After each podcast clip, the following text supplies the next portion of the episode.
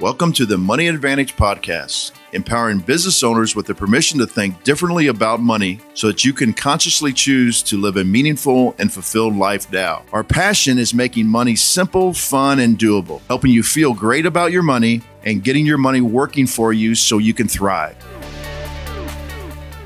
Good morning and welcome back to the Money Advantage Podcast. This is Rachel Marshall along with Bruce Wehner and special guest returning for a second time, and that is Gary Boomershine. Gary, welcome to the show. Ah, it's a pleasure. And I have to apologize. I've been traveling like crazy. I know that we've rescheduled this multiple times, and I'm super excited. I think we'll have a lot of fun today, and hopefully, I can deliver some really uh, good value to all of your loyal followers. And, uh, awesome. some fun. Awesome. Well, no need to apologize. We understand that the world is um, a little bit unconventional right now. And just thank you for being able to join us for this conversation at short notice as well. So, here's where we're going in today's conversation. I'm going to tell you a little bit about Gary and a little bit of why we're having this conversation and especially why we're having it right now. So, first, we talked before about Gary and really how you founded realestateinvestor.com back in 2005 and you looked at the need to scale and grow your own real estate investing and your home buying business. And so that not only catapulted and really launched your investing, but you will also help other people to not just be operators in their business, but to scale their real estate businesses. And so we can talk about that a little bit as well today. That was kind of the focus of our last show with you. Now, something else that was very near and dear to your heart is the types of ways that you can fund real estate investing. And private lending came up as this thing that was something that's very interesting to you and kind of the direction that you were saying is kind of a, a sweet spot or something that's really really compelling. So we want to dig in today to what exactly is private lending and then we're also going to talk about what if how and if how can infinite banking be used or what how does infinite banking relate to private lending and what is a family economy? Specifically what does it mean to have a family unit of finance that is working together using everyone's strengths and continuing on not just today for the wealth that you might be building in your lifetime but generationally? Now that is a giant concept but let's go ahead and jump in first to Gary, talk to us about private lending. Why are you using it and why is it so important to you right now? Yeah, you know, I um, I I look at the food chain. If like if we look at what are the biggest buildings on every street corner in the world, they're not you know rehabbers or real estate companies. Okay, you got a few of them, but you're not going to see like a flip, you know, a flipper or, or a rehabber the big the biggest buildings on every street corner in every part of the world are banks. Mm-hmm. So why? Because their business model works. And most people don't even understand the concept of banking because we've been, you know, you got producers and consumers and we've actually, we've, we've been trained and indoctrinated to really be a, a cog in the system. And so I've always, you know, it's really easy. You, you, can, you know, we talk about the Federal Reserve. It's really easy to go down a lot, a lot of rabbit holes and um, and look at the Federal Reserve because they print money. It's made out of debt. It's not it's not backed by anything, mm-hmm. and it's really easy to vilify right the banks. But it's like you know what the business model works. How can we look at things and act like a banker, right? Mm-hmm. And I and, and years ago, I actually created. I had a huge education business called the Bankers Code. Um, that model doesn't really work. I think it's going to work here very soon, but it was around rehab lending, around how actually we kind of probably trained 1,500, 2,000 people on how to actually do what the banks do and do rehab lending, which means lend money, possibly not even ours, and do what the banks do using what's called hypothecation. And I won't go into that, but I love lending. See, you can buy a property, you can buy the physical asset, um, and owning real estate is it's really a finance game. Um, it's a finance game because you're borrowing money typically, right? You're borrowing money at one rate. Um, you're typically, you know, you're making you're, you're, making a spread. You might mm-hmm. be renting the property out, and you look at all of your costs, and you're making a spread. But the banks are fixed, right? The if if I kind of look at a real estate investor versus the banker, I used to have. I wish I had a piece of paper because this is actually really easy to do. If I took if I took a piece of paper and I drew a line down the middle, and on the left hand side I put the hardworking real estate investor. On the right hand side, I put the banker or private lender. And I looked at what do they each of them do. A real estate investor, in order to make money, they first have to go and they have to go learn all about real estate. They got to go to seminars. They got to figure out, okay, how do I make money and how do I buy property and all that stuff. They have to go and find the deals. Typically, mm-hmm. a lot of people right now have to do direct mail. So they're buying systems. They're having to do postcards. They're spending money and um, systems, right, to do all the follow up. Probably have to hire a team. So then they start getting some deals or, or leads coming in, right? And then they have to go and what I call kissing a frog. They got to go yep. talk and make off a lot of offers in yep. order to get one to stick.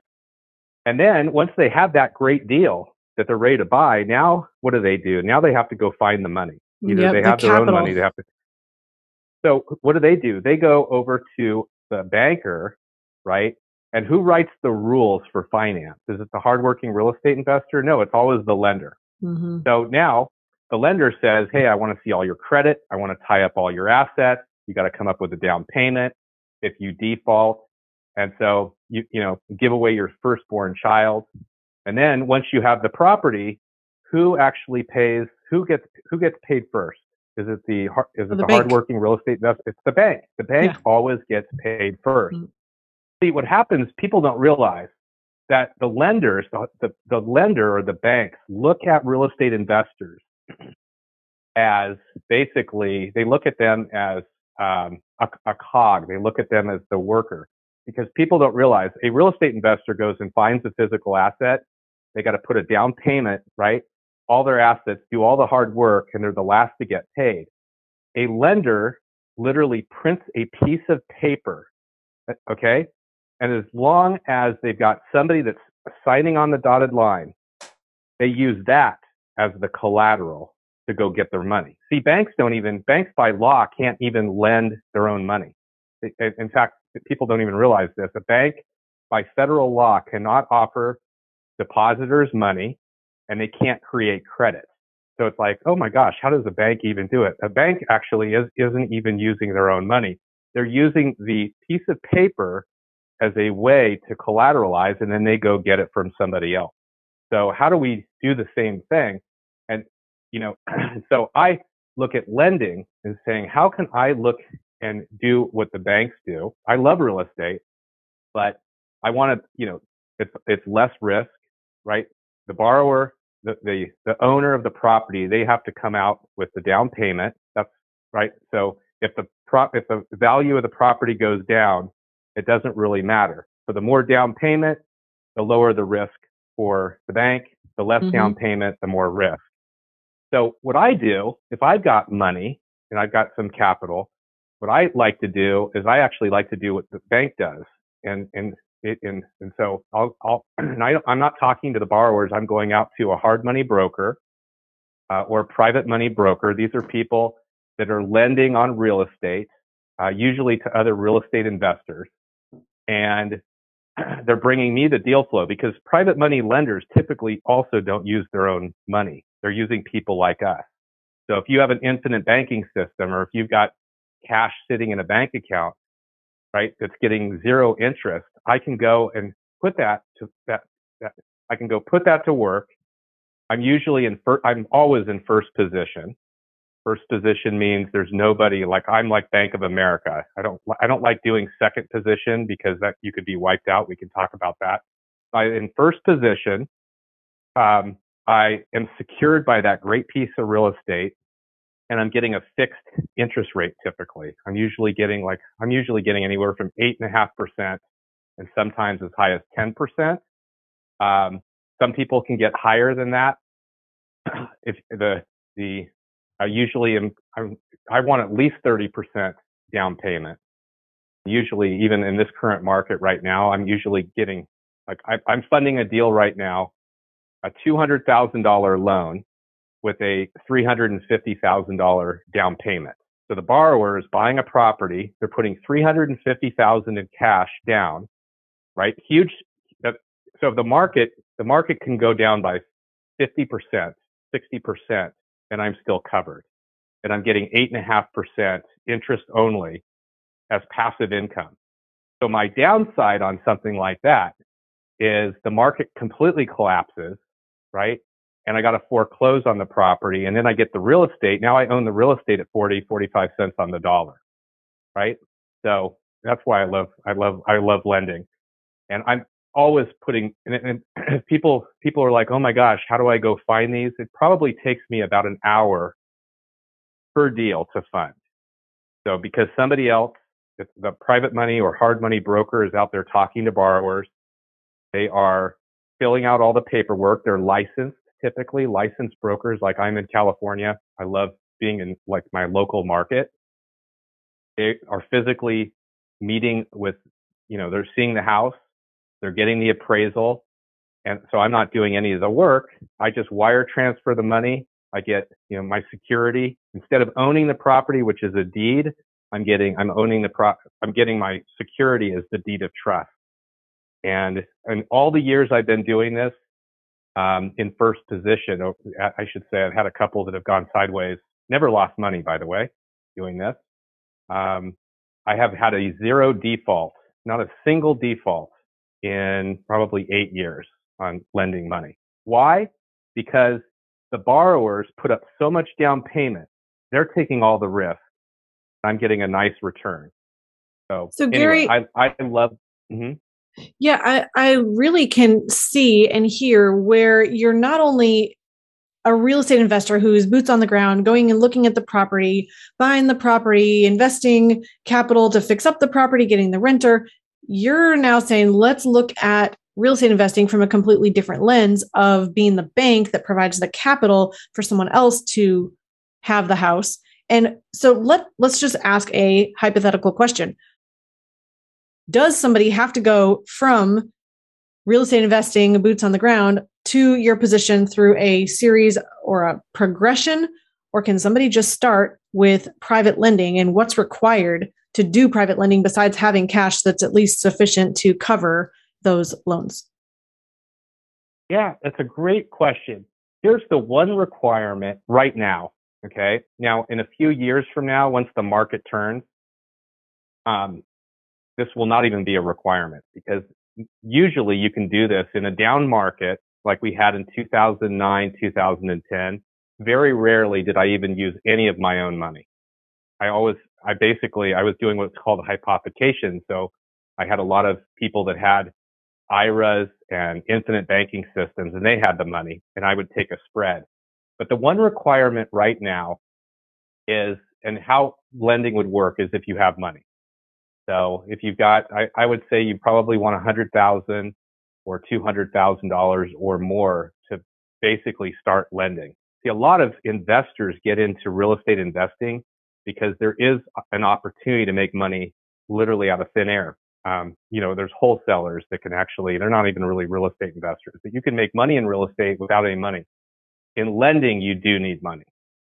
And um, and so and that I think flows not to cut you off, but that whole idea that you can't be the bank if you haven't built capital. I mean, the bank has to capitalize first before they have the ability to become a bank and be a, a lender. So right. you're doing the same thing in your own life. If you want to become a private lender, you have to capitalize first. Yeah. So, and I think it, it, it really makes it a lot easier right now in this current market to have some money. Now, there is a way, and the way, like I have money I have a lot of, you know, over the years, I have a lot of people that love, they don't want to do anything. They just want to get a really good return. So I've got a lot of, like, I've got a, a group that I go skiing with every year. There's like 50 guys. They're mostly doctors and lawyers. By the way, most doctors and lawyers are the worst investors uh, ever. They spend a ton of money. They have these huge lifestyles, but they, they don't know how to invest.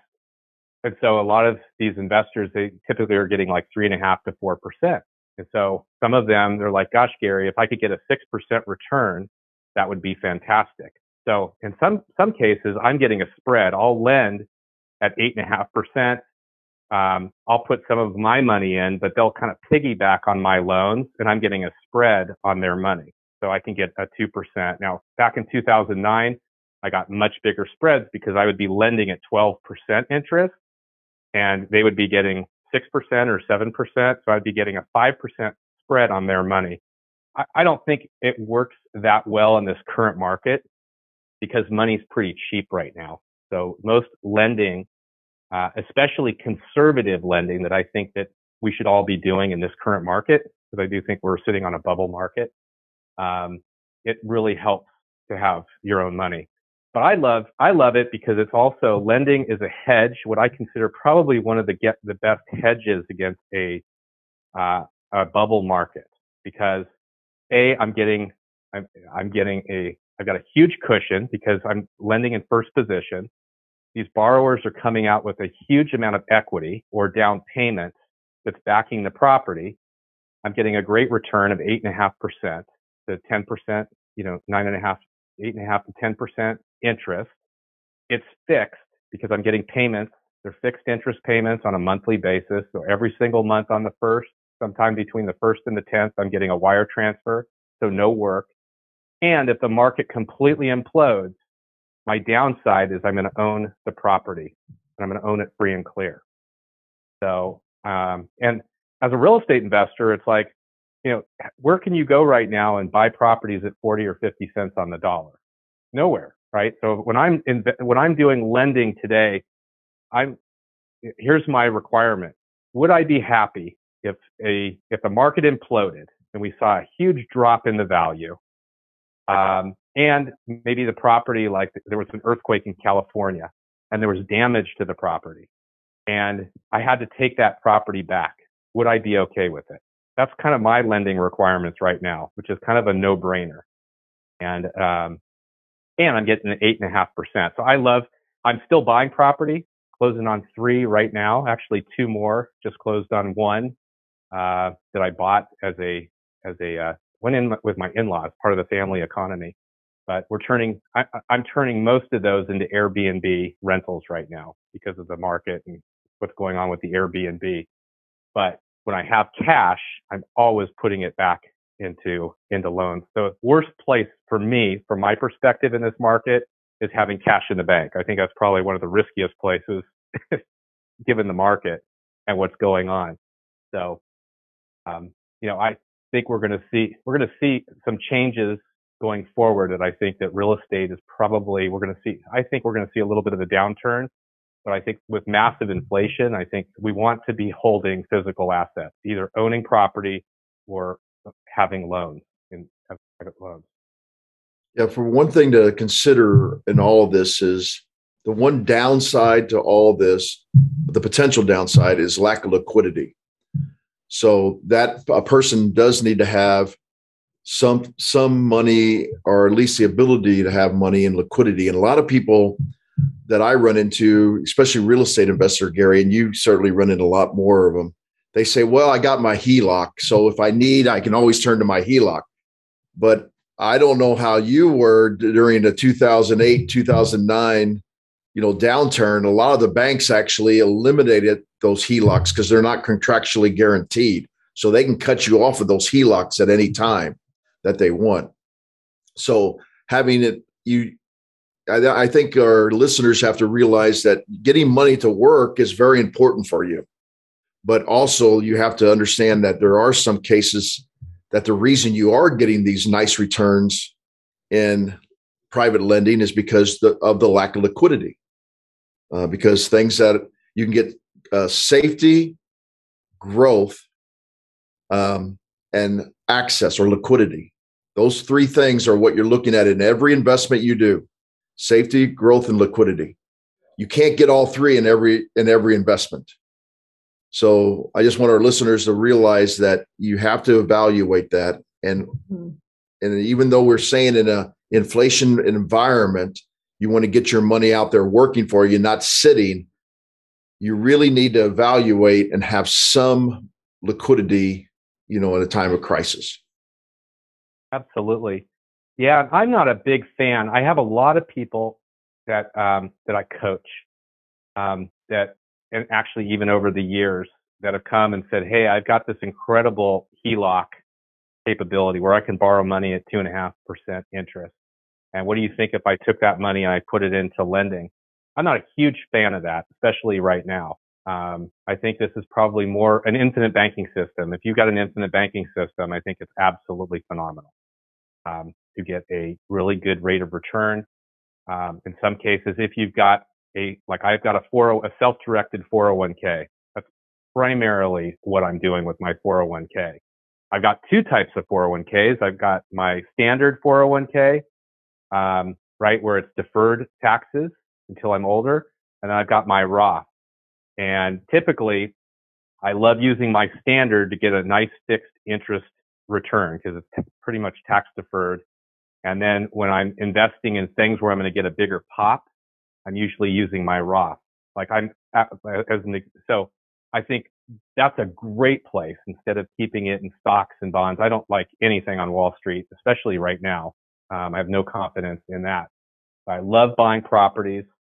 Um, I like I'm I'm buying most of the properties right now free and clear. By the way, I think part of us should all have free and clear properties with where the market's going and this whole concept that United Nations and World Economic Forum around this great reset.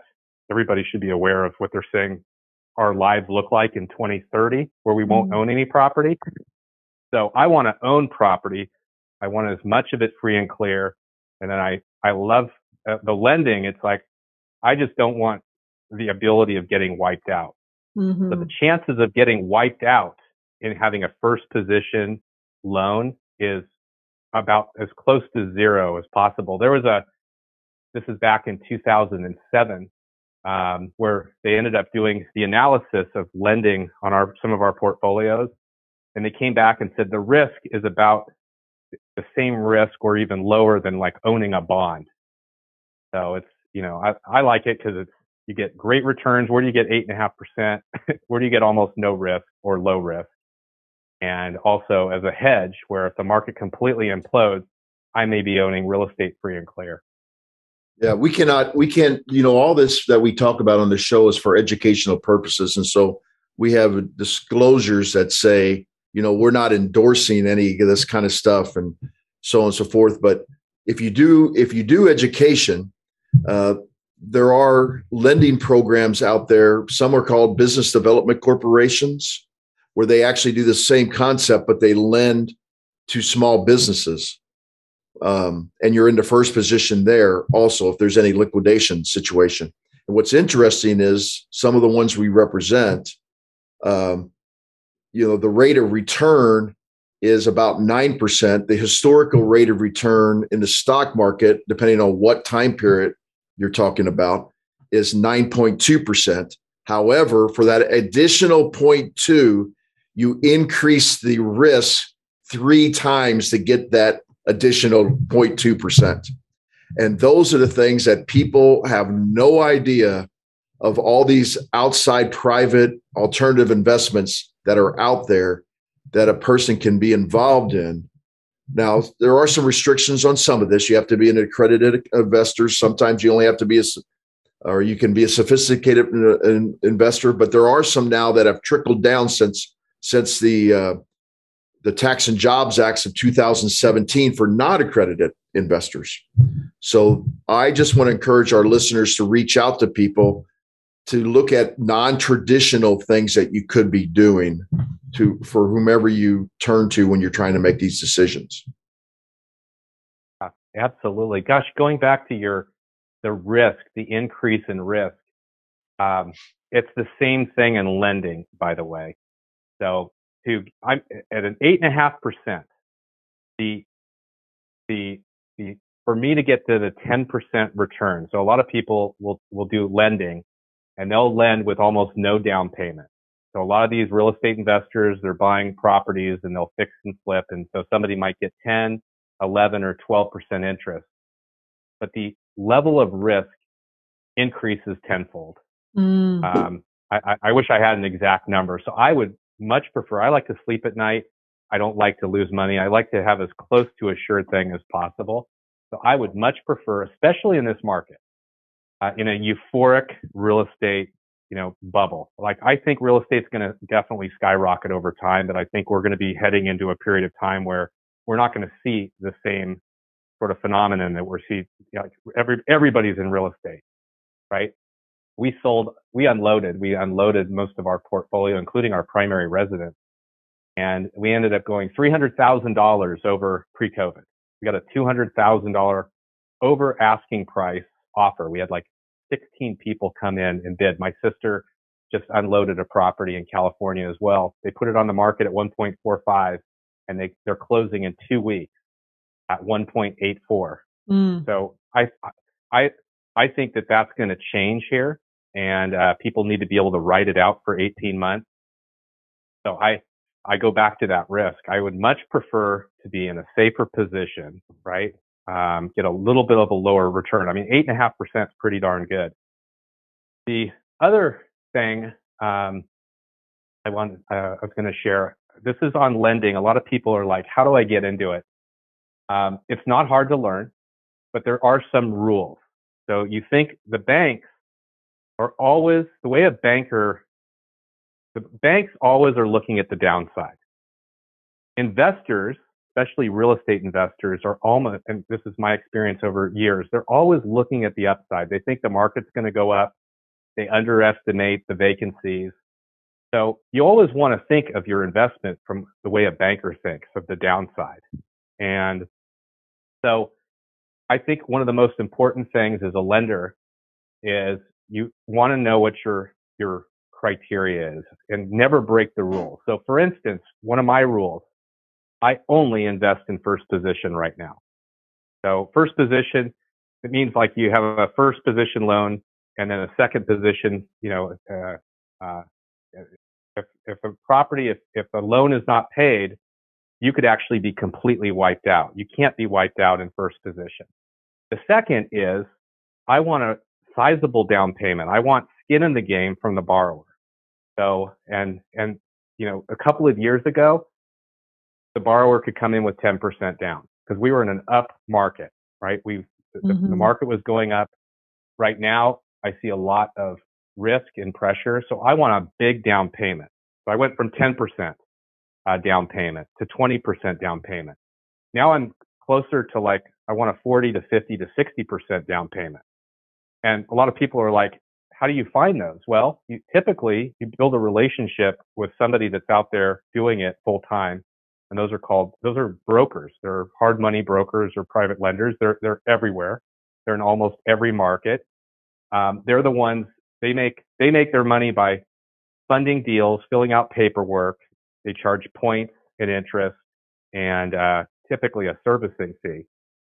So, I uh, so that would be I also where the property is located is a big deal for me. I want a property that I know is in a reasonable neighborhood, uh, not a potential bubble market. So, as an example, I funded in California uh, two properties in um, Carmel. So Carmel, California, that's where Pebble Beach is at. So it, uh, it was a, uh, an individual that owned a $1.8 million house, uh, free and clear. And he was buying another property with the idea that they were going to end up, they were downsizing. They mm. wanted to buy this other property. And so we ended up, I think it was at like 30% loan to value, which means 70% opportunity. There was a 70% margin for the market to go down. And I got 8.5%. That was a nine month loan and it was probably an hour worth of work. A broker. So, so having your criteria, always thinking the downside. Uh, the other one is I would never try to, you always want it secured, which means you always want a promissory note and a deed of trust or mortgage and I never fill out the paperwork myself. I always want a licensed broker or an attorney to do all the paperwork. Um, there's usury laws and other types of laws uh, and, and guidelines, and so I would I I know a lot of people will say, "Oh, I'm going to try to make some points and and charge some extra fees, and I'm going to do the paperwork myself," and that is an opportunity for huge risk. Mm-hmm. So always go with a licensed broker or an attorney who fills out the paperwork. I always want to make sure that that deed of trust always has a lender's policy, just like when you buy a real estate property, you get a, a, a homeowner and fire insurance, right? Homeowner and fire insurance. I want a lender's policy because if the property burns down or goes away, I'm the first to get paid, just mm-hmm. like the mm-hmm. bank. So you always follow the rules, and I never break the rules. So Gary, how uh, how does this relate? So I know a lot of people out there because we we have a lot of different lending programs uh, with our broker dealer. Um, but how does this relate to the fact that there are some restrictions by the banks that you can only have so many loans um, before they they they basically say we can't allow any more loans at this rate because of guarantees that they're getting from Fannie Mae and Freddie Mac, you know, so on and so forth. So then, because a lot of people are probably saying, well, that doesn't make any sense.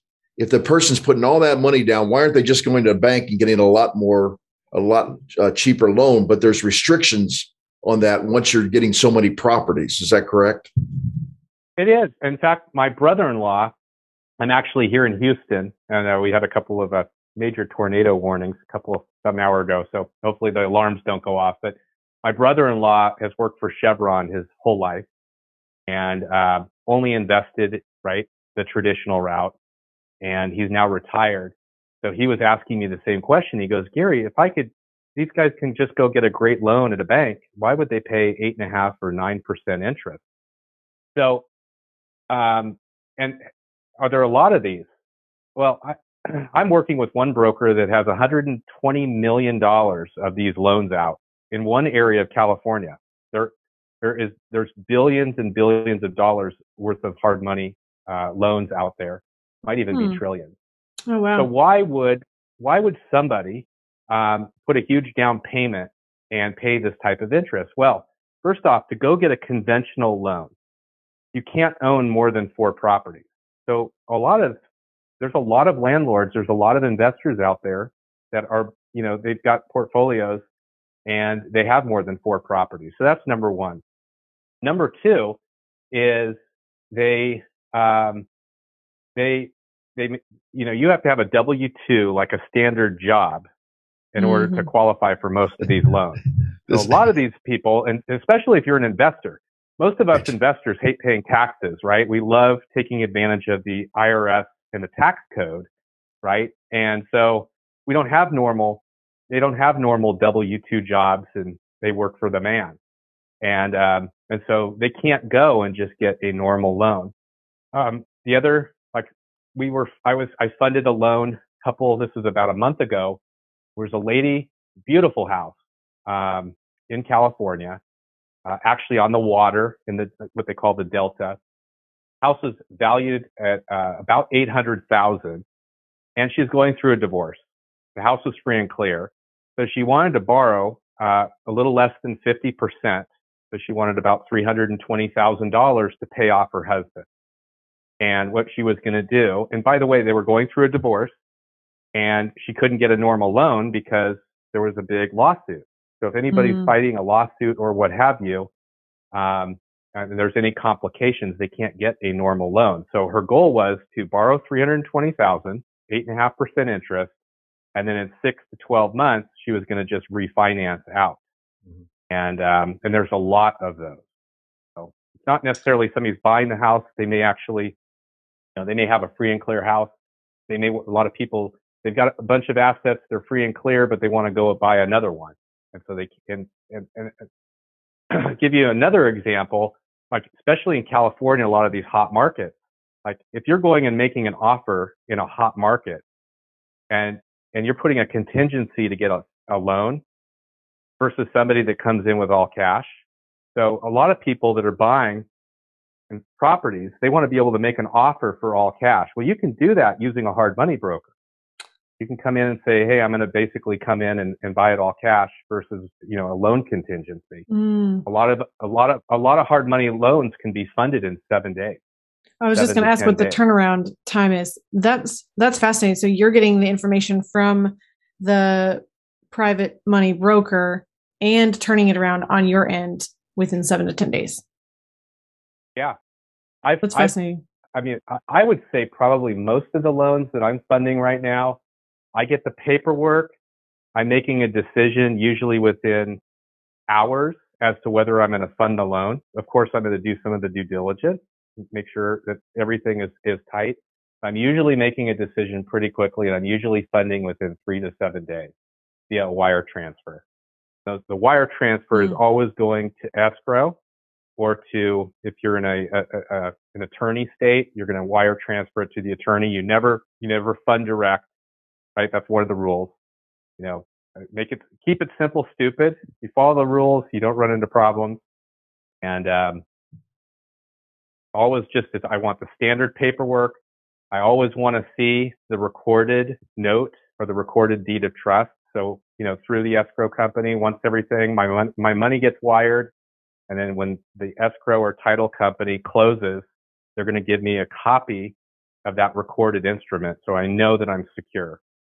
Um, one other, I know I'm giving a lot. This is no, Gary, this probably, is really helpful, I think, for somebody who's considering this as an option to really say, how do I get my money working more for me but how do I think through? I mean, you just shared at the top that you can get great returns. It's easy. There's not a lot of hassle. There's not, you know, the whole tenants, termites, and toilets situation. You're not doing right. that. This sounds awesome. But I think as you're continuing to just talk through what the what the process looks like and what the rules are that you need to follow and what the risks can be if you don't do things correctly. I think that's truly what somebody really needs to hear to be able to think through does this fit for me? And if so, how do I need to approach this whole conversation? Because it's not just, um, you know, understand it briefly as a high level overview and then get started. You really need to make sure you're doing it correctly, it sounds like.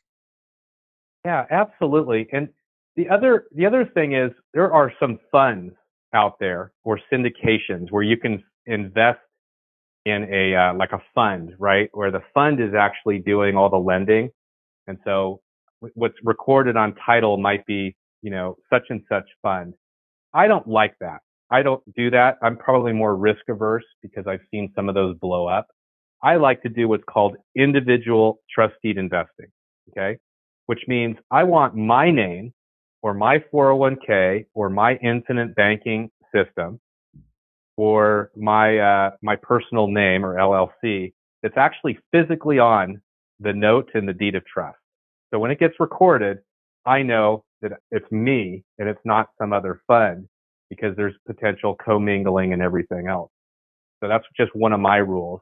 Um, I do know some people will will will invest into a fund that's like a hundred million, right? And they have a you know a piece of the pie and they're getting a return. But I don't really like that. I think individual trust deed investing, it's simple, right? It's my name on the property. I know what I'm going to get.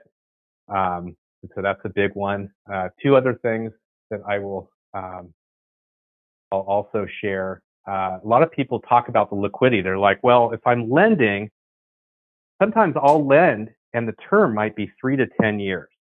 So it doesn't have to be. A lot of a lot of these private money loans are, you know, a one year term, which means there's a, a balloon payment or, you know, the loan is due in 12 months. Um, sometimes they're three years, sometimes they're 10 years. They're typically interest only, which I prefer. I don't want the principal back. I want I want I want my passive income. But when I'm doing first position and I I've I'm you know I'm in it, let's say 50% of the value and I want the money back. I literally pick up the phone and call my broker and say, Hey, I'd like to see if I could actually sell that loan. I've done this. I, I've done this a bunch of times. And these loans are pretty darn liquid because there's mm-hmm. a lot of people that like eight and a half percent interest and they've got a huge coverage, right? It's a super low risk. And what happens is the other investor will wire transfer the money, my, the, the money that I want, and I will fill out a substitution document that basically substitutes, just like if, if you, how many times we have a loan with Wells Fargo or Bank of America and we, it changes one lender to the next. It's a physical mm-hmm. piece of paper that gets recorded. So my money is super liquid too. So I, I get a good return. If I need that money, usually I can get it back pretty quickly, especially if you're you know, you got a huge uh, loan coverage if the loan to value is, is low enough. That makes So Gary, um, you know, go ahead. The only the only thing people ask what are what are some of the negatives? Um, so two negatives. One is you know the interest that you get unless you are using your infinite banking system or you're using your 401k, it, you are going to get a 1099. So it is 1099 INT. So I'm, I'm going to, it's going to be taxable, um, unless I'm using a tax deferred or uh, a tax vehicle, tax safe vehicle. And, um, and then I'm also not getting the appreciation, right? So if somebody owns the property and they physically own it, they're going to get the appreciation. I'm just going to get the fixed income. So those are the two negatives. Um, but given the market, I, I, for all the reasons I said, I like holding both. I want to own property and I want to have, I want to have uh, fixed income off of do you have a recommendation or a personal preference for what percentage of your real estate investing is direct, where you own the property and you're getting that appreciation versus how much you're using with private lending? Yeah, that's a good question. I I'm more around my my capital, right? If I've got capital in the bank that's sitting there, um, I prefer to get that money working and getting some velocity off of that money. And so I I will get that money working for me so, um, but in terms of like the percentage of the portfolio, um, you know, I'm closing on a couple of properties right now, so I'm pulling a little bit of money out of my lending. But I don't, I don't know if I. It's more around how much capital do I have. So okay. I have my operating capital that runs our business that keeps you know everything operational, and then the extra capital that I have, I'm always getting it to work for me. Um, so that's a good question. so for that. That's yeah. okay. Um, so let's kind of shift gears a little bit, and we're almost towards the end of this conversation here, and we can certainly have you back just to unveil and kind of flesh out some more spe- specifically on the family economy side. But how do you personally think about infinite banking in conjunction with private lending? Because I guess from my vantage point, I see almost three ways. So one if I personally have my infinite banking policy and I have my own cash value inside of that policy, I'm already thinking about owning capital, being the bank, earning interest on this cash, and then how do I use it most effectively to um, not only have it earning the return inside the policy, but how can I also put that those dollars to work in another investment and earn there as well, while I'm maintaining some capital reserves just because I want to keep that complete liquidity as well and keep some in cash. Um, so I, I think about if I have my own infinite banking policy, using my policy for private lending. I also think about if I use my policy to extend loans to myself or family members in this idea of family banking, that is essentially private lending. I am being the bank for other people who have a request for capital and that could be for a business loan or it could be for their own real estate investment property. And in that in that sense i'm being the private lender for family members who want to access capital. And that might be my own policy or it could be a system of policies that i have within my family. And then you also mentioned if somebody else has an infinite banking policy you're helping to put their dollars to work through your investments as well. So i would just like to hear from your perspective how you see that aligning with infinite banking? A few years ago, like I had a lot more, we had about $20 million uh, that we were funding all the time using other people's money. Um, given the market, I've backed way off of that. There's about four and a half million dollars that I'm funding right now. Part of it is I, I like it simple. I don't like to work that hard. You know, we haven't, we're traveling a ton.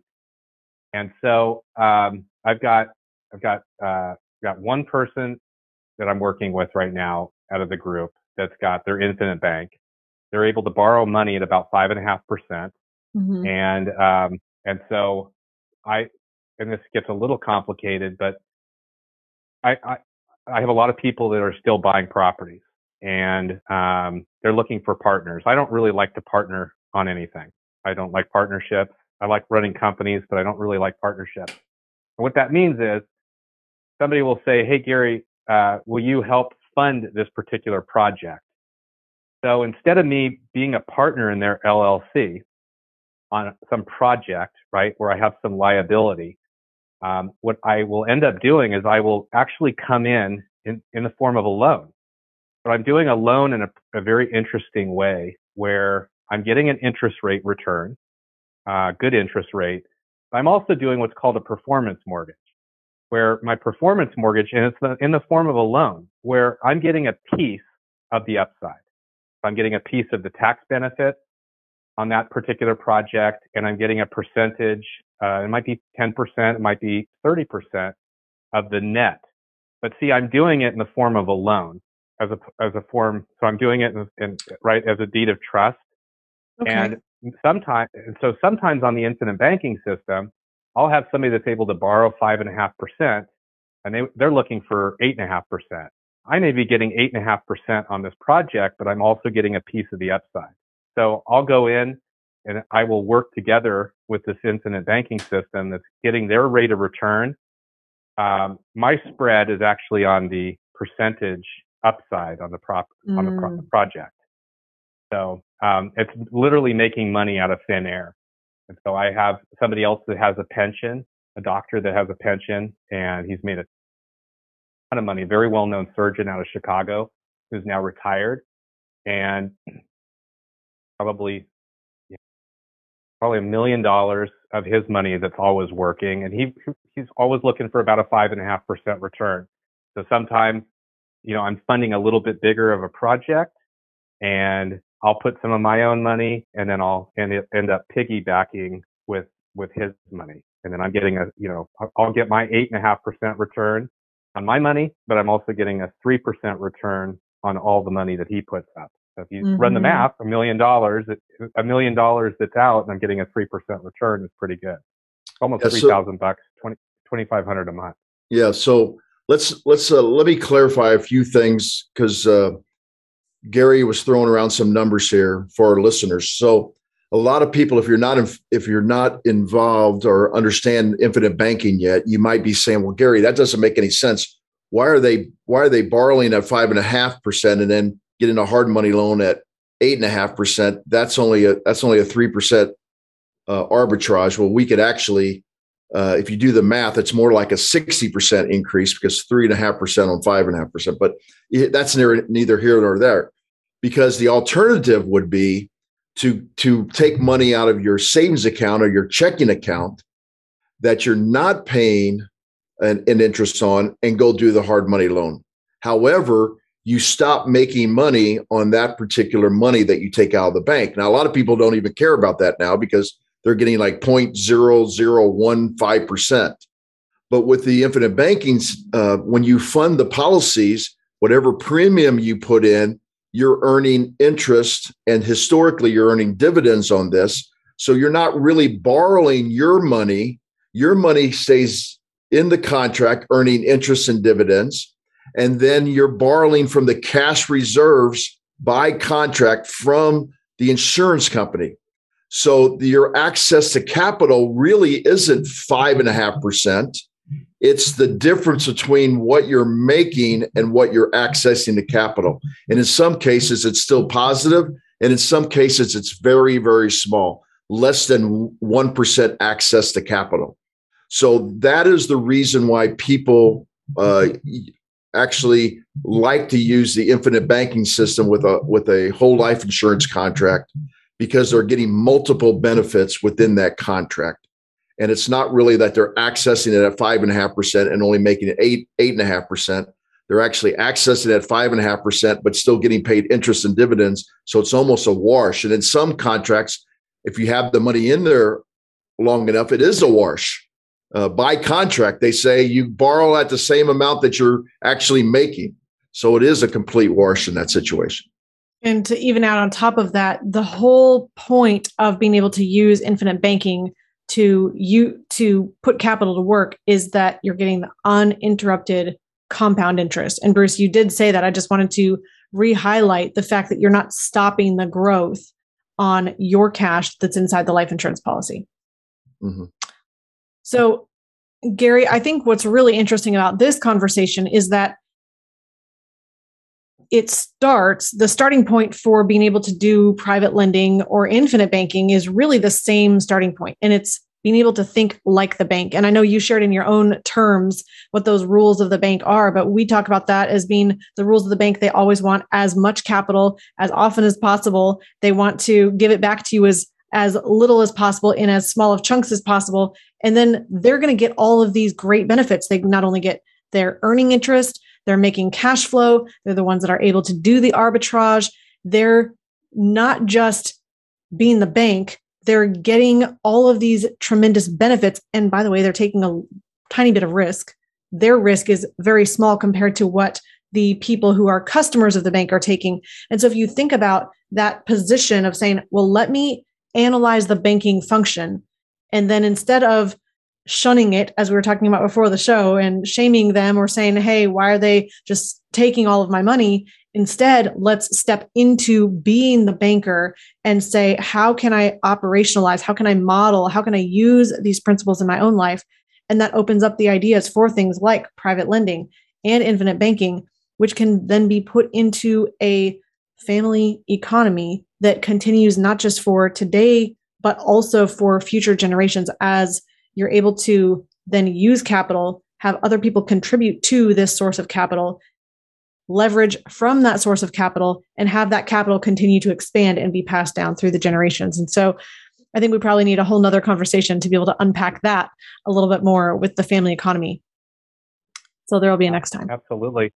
Yeah, absolutely. You know, just spending a few minutes on the family economy, I just, this has been a big one for us. Um, especially with everything that's going on in the world, right? In terms of like where are things going? I've got kids. I uh, got two daughters. I've got a 17 year old and a 22 year old, and you know they're the 22 year old just graduated from college. He has a huge heart for the service industry uh, to serve. She was originally thinking of nursing and uh, or midwifery, mm. but she just has this huge heart. But there's not. It's not a huge money making profession. And, um, and so she's like, dad, I, and, and so she's like, I really want to go do this, but there's not a lot of money around it. And it's like, so she knows that real estate has been a vehicle. And so she knows that I've always told her, I'm like, you know, Haley, find something that you're passionate about and that you're uniquely gifted. And, mm-hmm. you know, because then it's not really a job. And it doesn't matter if you just look at people, artists, right? There's like professional artists that made a fortune. And I think that it's more like a lot of people, like the way I was trained was go work hard, get an engineering degree and, um, you know, or a law degree or become a doctor. And I believe it's more around passion and what you're gifted at and then use real estate, right? And, um, as the economy. So she's like, well, dad, how do I do it? How would I actually do it? Cause I don't have any money. And I'm like, you know, that's where the family economy is. It's like we've got more of the resources. He's got the skill. So as an example, we're, we closed on a property. Um, it's an Airbnb. He is, uh, she's learned the whole process. He is, um, involved. We're having some work done to it. We're having right, like literally right now, I'm, I'm in Cal, I'm, I'm in Houston.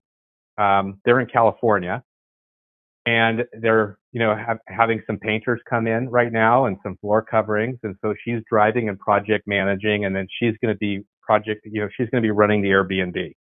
And she'll learn that and she'll get good at it right?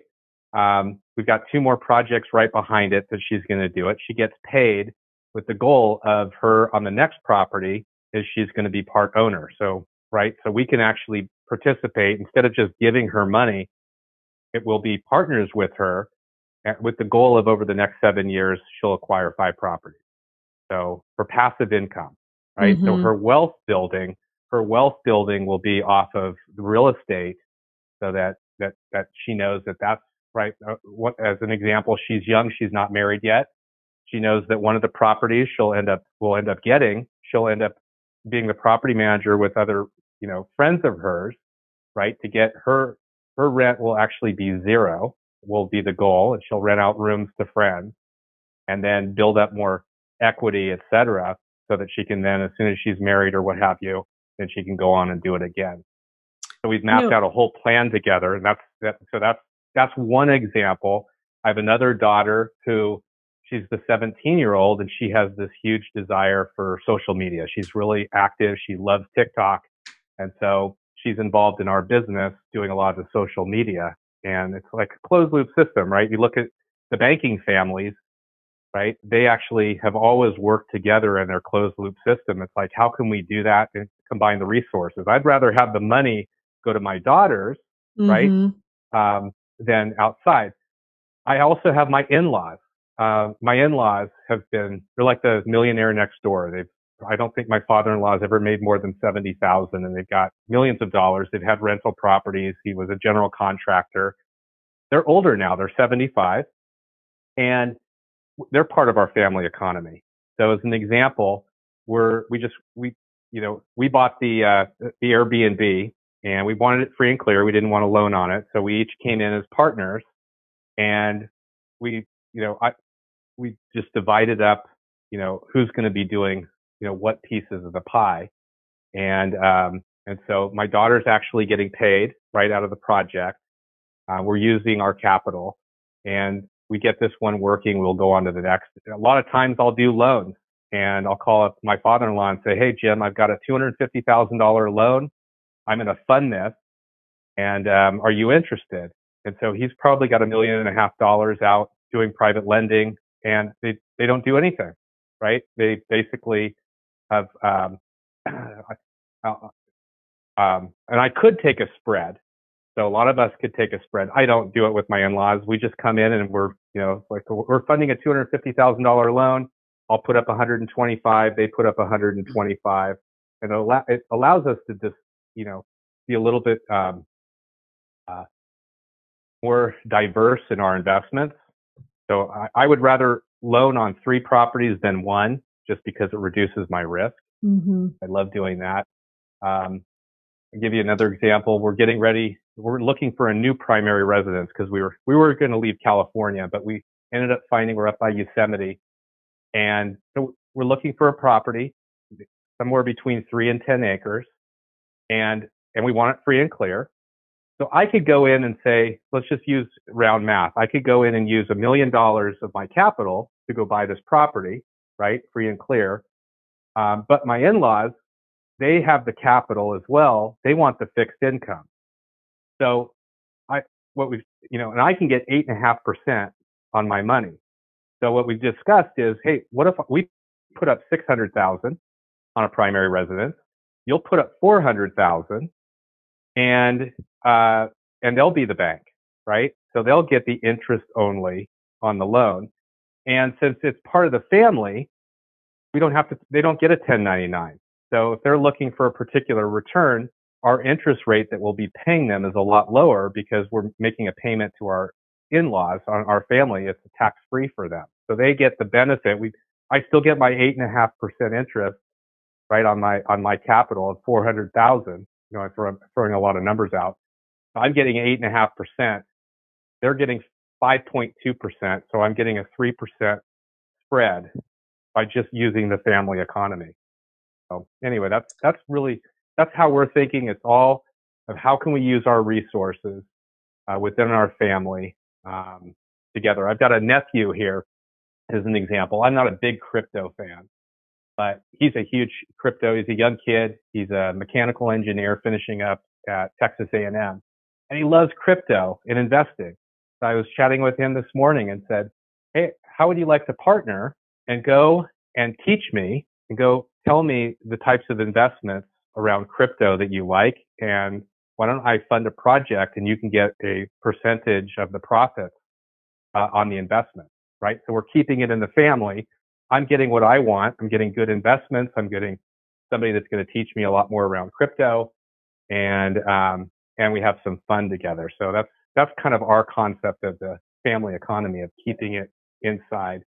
Um, so the money is exchanging hands as opposed to going to somebody else that we also have to pay taxes on, right? Mm-hmm. Well, Gary, I think, uh, and again, I, I'm just so fascinated that you're using this concept. And part of it is that this idea that not only are you investing in your family financially? But there's this knowledge investment that's happening. You're investing in developing your daughter's knowledge of real estate investing and you're being invested in by getting your knowledge developed in this area of crypto. And you're sharing knowledge, you're developing people, which is the real thing that matters. That's the real legacy. I mean, it's really not the money. The money facilitates all this other investment and development in the relationships and in the skill set and expanding the capacity of the people in your family. And I just think this is a beautiful way of using uh, money to drive that stewardship and development. And uh, so I'm I'm super passionate about this idea, and I really love that you are modeling this really well in your family.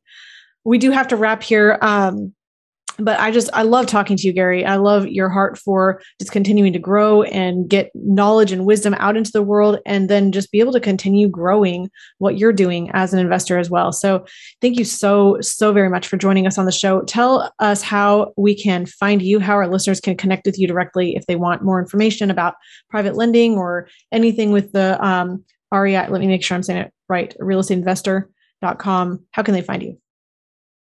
Yeah. So. Uh, I love I love you guys, Bruce and Rachel. You guys are awesome, and thank you. For, hopefully, um, this is great for all of your listeners, and I gave you some nuggets to, you know, do some great things, especially in this COVID world. Uh, I run a real a company called RealEstateInvestor.com. We're the largest marketer in the real estate niche. Um, I have a particular thing. I, I'm I'm very close to releasing my new book called The Freedom Code. That is really all about this. It's a faith-based book but I wanted it as a, a disruptor in the industry around the new economy. And, um, and it is, uh, something I'm super passionate about. I'd love to get all of your listeners a free copy when it comes out. And, um, I've got a bunch of other tools around real estate and I got an hour and a half presentation on how to build a business that works for you because I think a lot of people get lost in real estate. It's very easy. Uh, where people come in for financial freedom and, and a life and then they get stuck creating a job. And I think there's the right way to do it, but a lot of booby traps. And um, that's on there with a lot of tools. So that website that you can go to and get the copy of the book when it comes out here shortly is realestateinvestor.com forward slash growth. And, um, and it's, you know, we've got tons of tools. I have a podcast that's been running for a long time on this topic for about four years and that's called the Real Estate Investor Huddle. And you can find that going to realestateinvestor.com or you can find us on iTunes. I will be here in probably about six weeks. We're going to launch a brand new podcast called The Freedom Code. And it's going to be completely on how to actually survive and thrive in this market that is going, that is COVID, right? And how do we actually participate in a positive way um, with everything that's going around us. And so I'm going to be bringing in a lot of speakers that should be launching. So you'll, you'll be on the distribution list if you go out to that realestateinvestor.com forward slash growth. And as soon as we launch that, you'll be invited and love to have, uh, love to have you all participate. I'm sure I'll be inviting you guys as well because the infinite banking is a huge component of the overall plan for the Freedom Code. Gary, that's absolutely awesome. And thank you so much for the good work that you're doing. And I, am just pleased to know you and to be able to continue to collaborate. And thank you for uh, being on our show twice. We were on your show at least at least once so far. And thank you so much just for continuing to do good work and to provide that value. Um, so please go over to realestateinvestor.com slash growth with a TH at the end. Just want to make sure we have that word correct. Um, thank you so much for listening. Thank you for all the comments. Um, we have a lot of people saying uh, good morning, and this is great information, uh, specifically on YouTube this time. So thank you so much, Gary. We will see you next time. In closing, everyone, remember success leaves clues. So model the successful few, not the crowd, and build a life and business you love. Discover the secret of how to earn a return on the same money in two places at the same time so that you can strengthen your investment returns. We've created a free guide for you that explains the top three things every investor needs their privatized banking system to do. Go to themoneyadvantage.com slash banking, put in your name and primary email address, click the send my free guide button right now, and we'll see you on the inside. Thank you for listening to the Money Advantage podcast. Today's show notes and resources are available for you on themoneyadvantage.com. If you like this episode, make sure you subscribe and leave a review. If you have any questions or desire to speak with a qualified financial professional after listening to today's podcast, we encourage you to reach out to us at hello at themoneyadvantage.com or check us out at themoneyadvantage.com. The opinions and views expressed here are for informational purposes only. This material is educational in nature and should not be deemed as a solicitation of any specific product or service. All investments involve risk and a potential loss of principal. Kalos Capital Incorporated nor Kalos Management Incorporated offer tax or legal advice. Please consult with a tax advisor or attorney for advice regarding the impact on your portfolio. Securities offered through Kalos Capital Incorporated, member FINRA, SIPC, MSRB, and investment advisory services offered through Kalos Management Incorporated, and registered investment advisor both located at 11525 Parkwood Circle, Alpharetta, Georgia. E3 Consultants Group is not an affiliate or subsidiary of Kalos Capital Incorporated or Kalos Management Incorporated.